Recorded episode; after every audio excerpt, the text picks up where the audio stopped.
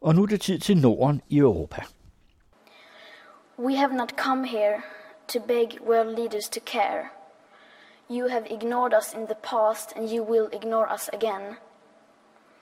We have run out of excuses and we are running out of time. We have come here to let you know that change is coming, whether you like it or not. Efter to ugers hæftig debat og voldsomme diskussioner sluttede klimatopmødet COP24 i den polske by Katowice. Over 30.000 personer fra 196 lande deltog, og den vigtigste klimaaftale siden Paris i 2015 blev landet, da alle 196 lande efter to ugers intense forhandlinger nåede til enighed om de regler, der skal omsætte klimaløfter til virkelighed. Den svenske pige Greta Thunberg var efter mange iagtagers mening klimatopmødets højdepunkt. My name is Greta Thunberg. I am 15 years old and I'm from Sweden. I speak on behalf of climate justice now.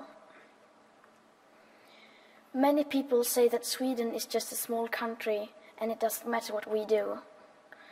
But I've learned that you are never too small to make a difference. And if a few children can get headlines all over the world just by not going to school, then imagine what we could all do together if we really wanted to. But to do that, we have to speak clearly, no matter how uncomfortable that may be. You only speak of green, eternal economic growth because you are too scared of being unpopular.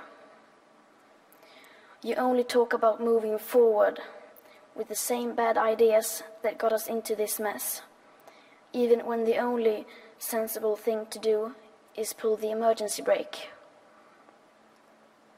You are not mature enough to tell it like it is. Even that burden you leave to us children. But I don't care about being popular. I care about climate justice and a living planet.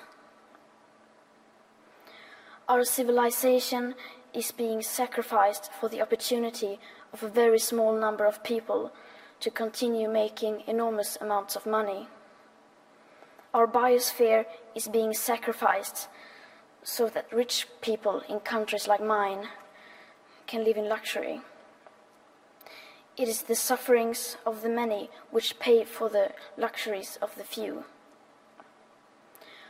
The year 2078, I will celebrate my 75th birthday.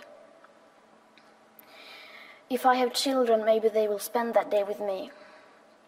Maybe they will ask me about you. Maybe they will ask why you didn't do anything while there still was time to act. You say you love your children above all else, and yet you are stealing their future in front of their very eyes. Until you start focusing on what needs to be done rather than what is politically possible, there is no hope. We cannot solve a crisis without treating it as a crisis. We need to keep the fossil fuels in the ground and we need to focus on equity. And if solutions within this system are so impossible to find, then maybe we should change the system itself.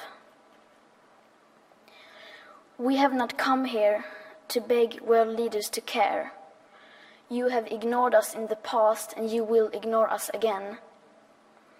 We have run out of excuses and we are running out of time. We have come here to let you know that change is coming, whether you like it or not. The real power belongs to the people. Thank you.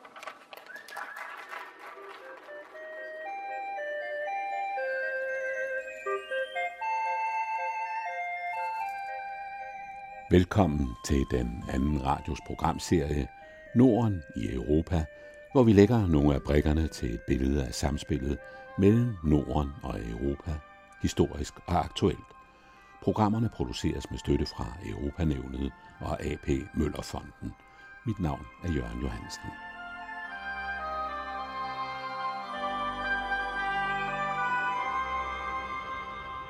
Er den politiske vilje til forandring reel? Måske ikke. På toppen af Nellemandhuset i klimakvarteret Østerbro ligger Danmarks første tagfarm. Her på taget dyrker foreningen Østergro økologiske grøntsager, holder høns og passer bistader. Ligesom de afholder workshops og inviterer til middage under åben himmel i tredje sals højde. Den økologiske tagfarm har siden foråret 2014 produceret grøntsager, æg og honning, som afsættes til en række medlemsfamilier. Tagfarmen Østergro er altså et lokalt bylandbrug på 600 kvadratmeter, hvor byens borgere kan komme helt tæt på fødevareproduktionen. Nu vil Københavns Kommune efter alt at dømme lukke det 600 kvadratmeter store taglandbrug, fordi der i 1970'erne blev stillet krav om, at der blev reserveret plads til parkeringspladser på taget efter byggeloven. En af initiativtagerne til projektet var arkitekt Christian Skårup, som Annette Brun Johansen talte med ved projektets start. Christian Skårup, vi står på en farm, såkaldt tagfarm. Det er korrekt. Vi står på et øh, gammelt bilauktionshus på Østerbro i København, som hedder Nellemandhuset. Og det er, øh, det har, den gamle funktion var, at, øh, at heroppe på taget, der stod der biler, som blev solgt til auktion. Så har de så stået heroppe på, på en slags parade, man har kunne gå og kigge, og så er de så blevet kørt ned i den store elevator, der står ved siden af os, øh, ned til selve auktionen, og så forhåbentlig videre ud i byen. Så, øh, så det er en... Øh, man så kan har der plads. Der er god plads her, 600 kvadratmeter heroppe, og øh, det er en fantastisk bygning for os, fordi at den øh, netop har transporteret biler, vi har en kæmpe elevator, vi har et rigtig godt øh, flisegulv, som, øh, som øh, fungerer godt, hvor vi har lagt vores jord ovenpå. Og så øh, kan bygningen selvfølgelig også bære en hel masse, fordi det, øh, det er jo vigtigt, når vi putter så meget jord. Vi har puttet 110 tons jord heroppe på, øh, på taget. Samtidig med et drivhus og et hønsehus og fire bistader og, og så videre. Så øh, det er jo ikke småting, vi har, vi har løftet herop med både elevator og, øh, og med kran. Hvor kommer jorden fra? Hvor har I, I hentet al den jord? Vi har lavet et samarbejde med et firma, som laver grønne tage, der hedder Bygros, og de øh, har øh, specielt fremstillet jorden til os. Det er jo sådan, når man laver grønne tage, så er det jo forskellige vækslag, man lægger ovenpå. Det er sedumplanter eller vilde planter, som, som ofte sælger. Det er også bare almindelig græs, for eksempel parkeringsdæk, som vi ikke ser ned under jorden, er jo egentlig også et grønt tag ovenover. Så, men øh, men det her har skulle været noget helt specielt, fordi det er jo første gang, man har lavet et landbrug oven på et tag. Så øh, det var også en udfordring. Det er for... første gang i Danmark. Ja, det er det. Ja. Og det var, så det var også en udfordring for dem, og en spændende udfordring. Så, øh, så vi har specielt fremstillet en jord ved at blande noget øh, komposteret have- og parkaffald, og der er øh, noget sådan almindelig jord i, og så er der øh, en lille smule leka i, og så er der en masse tegl i også, så du kan se, at, at jorden heroppe er, har sådan en masse små røde sten i, og det er jo simpelthen knust tegl, og det er en ressource, vi har i Danmark i vores jord. Vi har set andre tage med, med, med landbrug på i USA for eksempel. Der har de brugt øh, lavasten, men det er jo ikke vulkaner, vi har her i Danmark. Så, øhm, så vi har jo brugt tegl, som er et let materiale, som er blandet i jorden for simpelthen at, og, og, og, øh, at gøre massen større, men uden at det ligesom kommer til at veje for meget. Så, øh, så den ser ret anderledes ud heroppe. Men øh, så, så det, er jo sådan, det er jo alt efter, hvem vi har på besøg, men, men sådan nogle folk, som ved rigtig meget om jord, de kalder det ikke jord, de kalder det for et vækstmedie eller et eller andet, ikke også? Så, så, øh, så men vi kalder det jord og en mark. Vi har jo sådan to marker heroppe. To på hver side to, af en, en på, Ja, så er der en sti ned i midten, ja, lige nok ned til drivhuset. Nu har jeg så læst mig til, at det er Danmarks øh, mm-hmm. første tagfarm. Øh, hvor har I øh, fået inspirationen fra til at etablere sådan et, et sted her? Vi har fået vores inspiration øh, mest fra USA. Øhm, jeg er uddannet landskabsarkitekt og fik i 2010 mulighed for at rejse til øh, USA og lære noget om community gardens, fælleshaver og var med på en konference over i New York. Og så samtidig med, at så indsamlede jeg jo alt det data, jeg kunne, inden jeg skulle afsted, så jeg kunne komme ud og se en masse steder. Og så blev jeg også, fik jeg at vide, at jeg skulle se noget, der hedder Brooklyn Grange Farm, som jo er øh, verdens største taglandbrug. Og, og, og tænkte, det var da meget spændende. Det havde ikke så meget med Community Gardens at gøre, øh, men, øh, men jeg ville da meget gerne se det. Så, øh, men jeg var jo helt, helt slået øh, blown away, da jeg, da jeg så kom op på taget og så, øh, hvor spændende det var, og hvordan de virkelig havde en produktion i gang deroppe. Så, øh, så det var sådan der, det startede fra mig, og jeg har også været i Seattle og høre om CSA, som er det system, vi kører heroppe med afsætning til vores medlemmer. Så, Øh, og så Livia og Sofie, som jeg laver projektet sammen med, har også været over efterfølgende at besøge Brooklyn Grange. Så Livia har endda været i praktik derovre. Og har... Så vi har samlet meget viden fra USA, men så har vi jo også, ligesom da vi ville starte vores projekt, så synes vi også, det var vigtigt at have noget, noget europæisk erfaring det er jo lidt noget andet over i USA, så, øh, så vi, vi fandt noget, der hedder Dark Akker, som betyder tag, og akker betyder agrikultur, så, øh, så det er jo også et tagbrug. Så, så dem har vi været nede og besøge også, alle tre, og, øh, og har haft et rigtig godt samarbejde med dem, øh, hvor vi har været nede og besøge hinanden, og de har været heroppe et par hvor, gange. Hvor er det? I Rotterdam. Mm. Så, øh, så det har jo været helt fantastisk at kunne, øh, kunne samarbejde om, om noget, som, som er relativt nyt. Så, øh, det har vi været rigtig glade for. Så I tre, der har fundet sammen om at etablere projektet? Det er vi, ja. Hvad har I gjort for at få, få det hele realiseret? Altså, det startede jo med en tanke og, og, og masser af idéer og alt sådan noget, og så begynder man jo at grave sig ned i, øh, hvad der kan lade sig gøre og sådan noget. Vi, vi kiggede jo efter mulige lokationer, hvor kan vi placere sådan en landbrug henne, og er det overhovedet noget, der er et behov for i Københavns Kommune, og men, men ret hurtigt så kom Sofie øh, i kontakt med områdefornyelsen nede i øh, Sankt Kjelds kvarter herude på Østerbro, hvor vi står. Øh, sådan helt tilfældigt på en konference om regnvandshåndtering, hvor de så snakkede om netop, at hun var lidt på jagt efter et sted. Og, øh, og det mente de så, at de kunne øh, levere, og øh, så blev vi så sat i kontakt med øh, Nellemann, som ejer bygningen. Øh, Jacques og Jakob, som er far og søn. Og øh, og de har jo så det her flade tag heroppe, som jo bare var helt goldt, og øh, sådan, der stod jo en masse græs og alt sådan noget, som jo kommer op imellem fliserne, hvis man bare lader noget stå. Øh,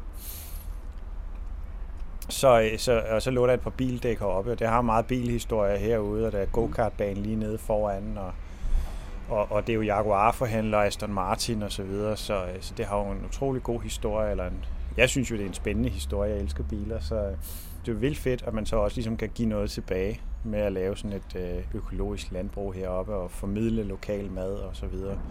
Så, øhm, så det, øh, det, har, det har vi været rigtig glade for, og det har, det har gået utrolig hurtigt, det der med at få en lokation. Det gik virkelig hurtigt. Vi lavede en kontrakt med, med Jacques og Jakob, og, og så søgte vi jo selvfølgelig de der puljemidler, der er i områdefornyelsen, og vi har søgt Fonden for Økologisk Landbrug, og, øhm, og Friluftsrådet, og, og så også Østerbro Lokaludvalg. Og, øh, og der har vi været heldige alle fire steder at få midler til at etablere det her.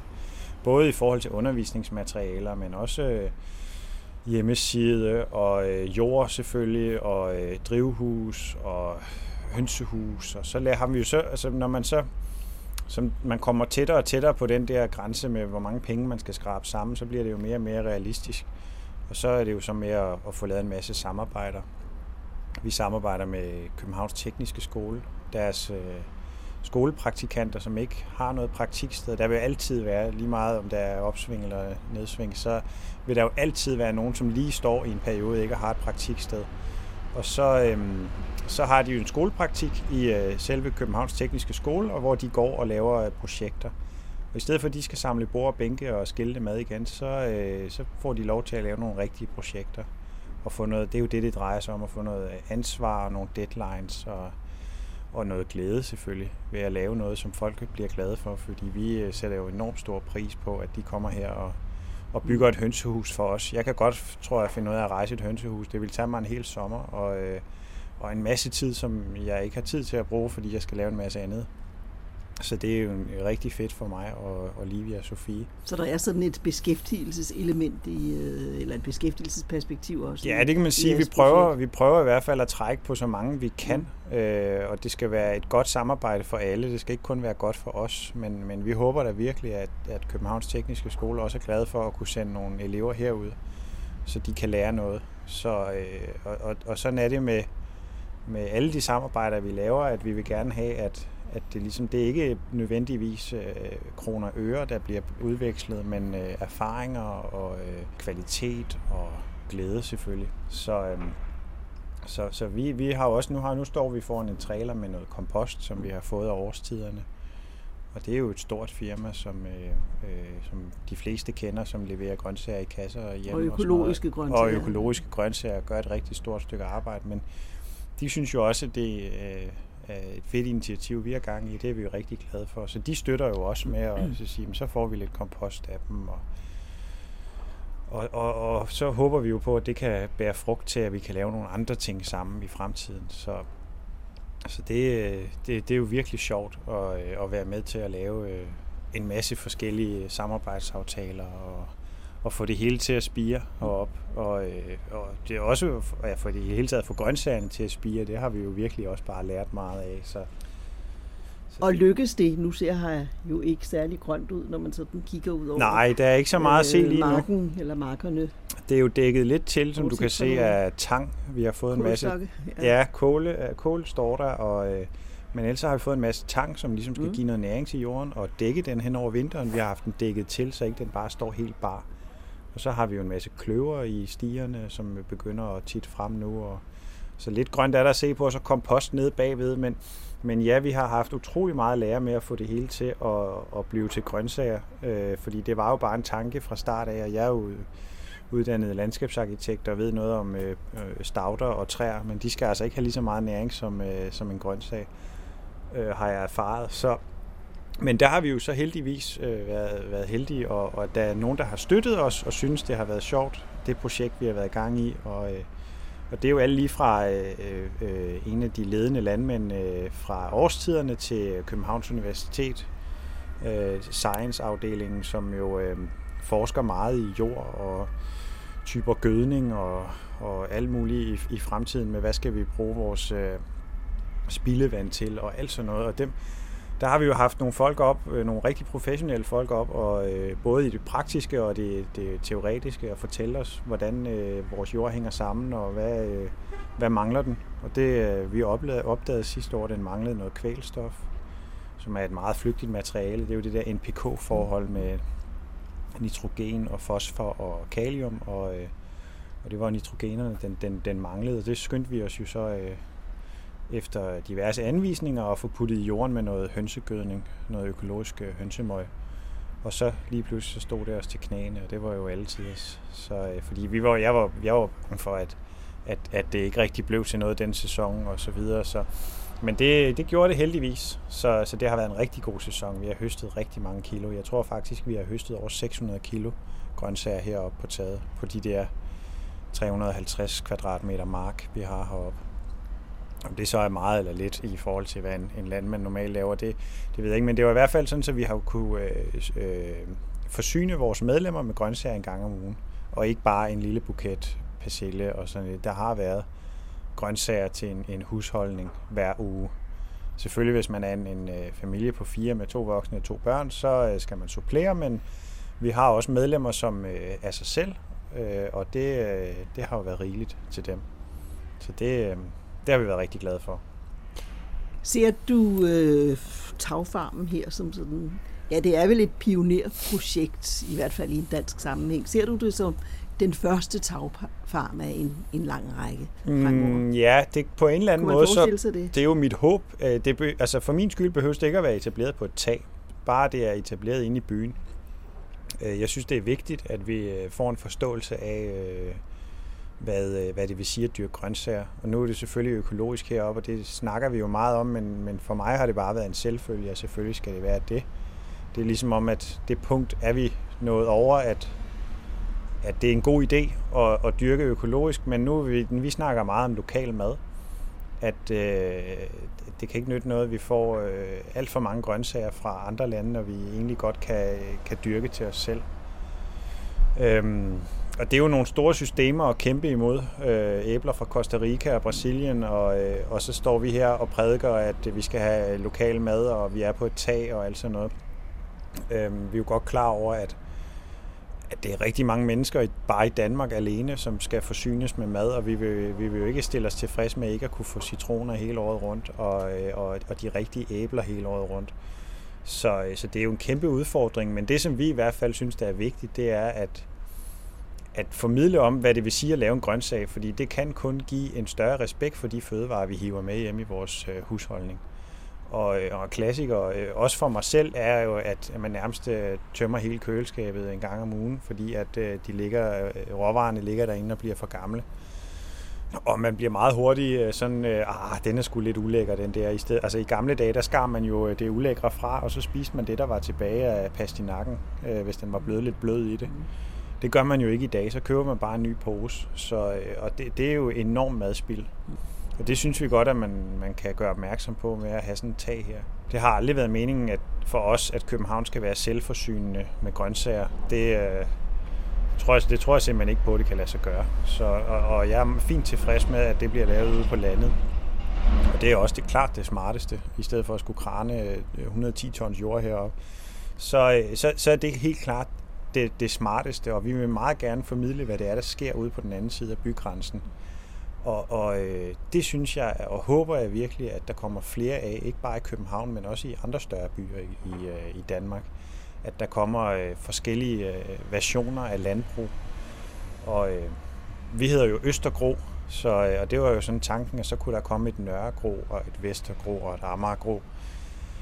Men så måske heller ikke mere end det. Det er jo ikke sådan, at vi skal plastre alle vores tage til med, med, med landbrug. Men, øh, men jeg synes, det er, det er meget vigtigt, at vi har en forståelse for, hvordan man laver grøntsager. Ser du sådan nogle større perspektiver, nogle globale perspektiver i den her måde at, øh, at dyrke på? Altså både økologisk og også sådan ligesom anvende øh, rum i byen til, til øh, marker? Ja, altså anvende rum i byen, det er i hvert fald altså sådan i ens boldgade. Jeg er jo uddannet i byplanlægning og sådan noget. Jeg ser helt klart det her som en et anderledes form for byrum. Hvis vi skal være men, flere mennesker i byen, som man snakker om, jamen, så er der, opstår der også nogle andre behov. Øh, vi har jo rigtig fine parker i København, som der er et kæmpe behov for, både sundhedsmæssigt, men også øh, socialt og, øh, og også for miljøet. Øh, men men øh, der er også nogen, der synes, det er enormt fedt at, øh, at få lov til at få fingrene i jorden og lave noget. Det kan man jo ikke i en park der øh, promenerer man og, og ser. Så her der kan man få lov til at være med som frivillig.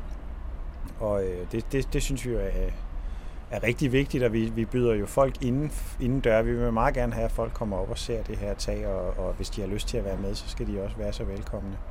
Så, så vi ser det her som en, et, måske et behov, der er i København. Der er jo en, en bølge af byhaver, der opstår rundt omkring på må og få, og, øh, og det må jo ligesom være et tegn på, at der er nogle mennesker, der godt kunne tænke sig at, at involvere sig i, øh, i, øh, i den måde, øh, ens by ser ud. Så, øh, så der håber vi helt klart sådan rum, rumligt set, at vi er med til at, at bidrage med nogle oplevelser til byens borgere. I byder folk velkommen her. Mm. Øh, så undervisningsperspektivet eller oplysningsperspektivet, det er her også. Vi arbejder jo meget på, at, at det her kan blive en del af de tilbud, som øh, byens øh, skoler har. At de kan komme herop og få øh, noget undervisning i kompost og hønsehold og, og grøntsagsdyrkning. Og det har vi haft en masse, og i Miljøpunkt Østerbro har hjulpet os meget med at, at hive en masse klasser herop, og det enormt sjovt, og det, vi føler også, at, at eleverne får rigtig meget ud af det. De er i hvert fald meget spørgeløsende, og, og, øh, og, og de, de er sådan relativt stille, når man øh, underviser dem. Så, øh, så jeg synes, det, det, det er vildt fedt, og jeg kan også forstå på mange af lærerne, at de er rigtig glade for at komme op og få. Det er jo nærmest et sådan show.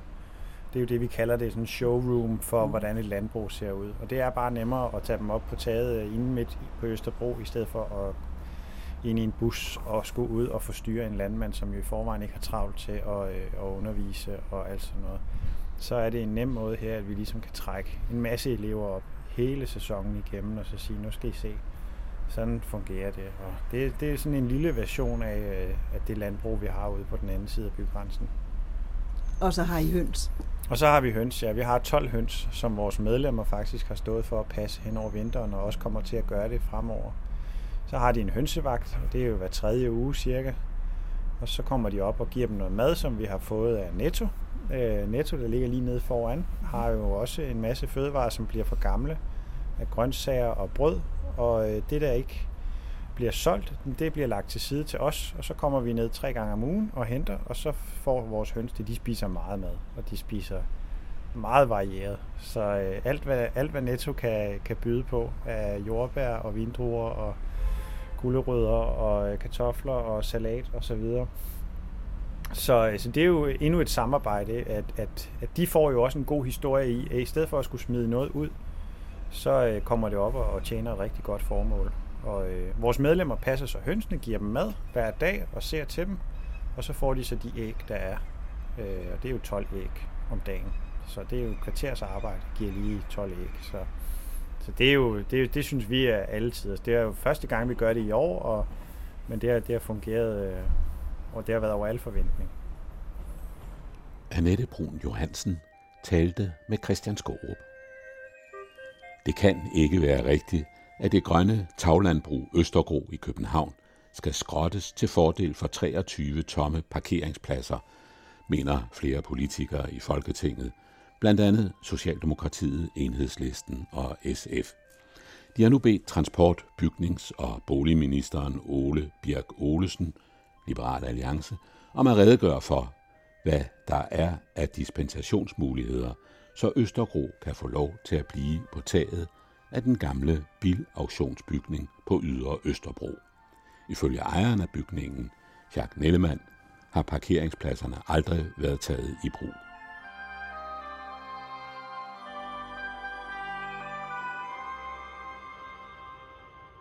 I næste udgave af Norden i Europa vender vi os mod nabolandet Sverige, der stadig ikke har fået en ny regering. Her er et spot med lektor ved Københavns Universitet, Sissel Eriksen, om de politiske blokke i Norden, der ser ud til at slå revner, og hvordan den højre nationalistiske bølge kommer ind i billedet. Sissel Eriksen beskæftiger sig blandt andet med sociale bevægelser og civilsamfund og folkelige bevægelser. Sissel Eriksen for øh, snart en del år siden udkom et historisk eller kulturhistorisk værk i seks bind med den fælles titel Det Europæiske Hus. Og hvis vi går ind på tankegangen om øh, et Europa som et hus, så kan man vel sige, også med tanke til Strasbourg PT, at det brænder i en hel del af værelserne. Du har netop været i Sverige. Hvordan står det til i Sverige? Når vi kigger på Sverige herhjemmefra, så er det som om, man i medierne efterspørger, eller godt kan lide et billede, øh, hvor man i forbindelse med valget sagde, nu brænder hele Sverige. Ikke? Der var 200 bilbrændinger, og Sverigedemokraterne øh, gik frem, øh, gik frygtelig meget frem, ikke? og de vil få over 20 procent, og mm. Socialdemokraterne de stod til mindre end 25 procent af stemmerne, ikke? og Sverigedemokraterne de ville fuldstændig overtage, og og det ville være umuligt at den regering uden øh, Sverigedemokraterne, ikke? og hvordan, øh, hvordan skulle det gå, og Sverige oprør, og man sagde måske også, at de der lidt øh selvretfærdige øh, svenske socialdemokrater, de har endelig fået øh, kamp til håret, fordi nu viser det sig, at øh, folket øh, har talt, og folket i virkeligheden vil noget andet. Den indvandringspolitik, man øh, førte i 2015, hvor man øh, åbnede sluserne øh, for øh, stor kraftig indvandring, den øh, øh, bliver nu betalt tilbage i form af, at øh, folket har talt. Og folket vil ikke den der indvandring. Og der kan man som i parentetisk øh, sige, at det var svenskerne, der øh, havde en øh, åben indvandringspolitik, men det var også danskerne, der åbnede sluserne, fordi øh, danskerne, ligesom vi plejer, øh, sender øh, flygtninge til Sverige. Hvad hedder, ifølge konventionerne, så skulle de jo have øh, haft øh, flygtningsstatus i det første sikre land. Så det vil sige, at det var også danskerne, der åbnede sluserne til, øh, til Sverige. Så derfor var danskerne med til at påføre svenskerne et kraftigt problem eller ikke et kraftigt problem, men en kraftig, øh, en kraftig forpligtelse, øh, øh, som man i hvert fald i 2015 følte sig forpligtet overfor. Det, der ligesom var grundholdningen, det var, at nu har folket talt, og øh, de vil ikke ind, eller vi vil ikke indvandring, hvis man skal formulere det på den måde. Inden valget. Da valget så kom, der viste sig jo, at øh, Sverigedemokraterne kun fik 17 procent af stemmerne, mens Socialdemokraterne faktisk fik 28,4 procent af stemmerne, og ved forrige valg, der havde de 30,1 øh, procent af stemmerne. Så det vil sige, at de var rent faktisk kun gået et par procent tilbage, samtidig med, at Sverigedemokraterne ikke var gået så kraftigt frem. Man sagde jo, at hele Sverige brændte, og det var fordi, der vist var i weekenden op til valget, der var der omkring 200 bilbrænde. Blandt andet i, i Malmø. Så Blandt andet i Malmø. Ja. Og hvis man øh, kiggede på medierne, øh, også de danske medier, ikke, så kunne man virkelig tegne et billede af, at hele Sverige er i kaos, og indvandrerne i alle de store byer, de har ikke tjekket på noget som helst, og det var også fordi, der kom for mange i 2015.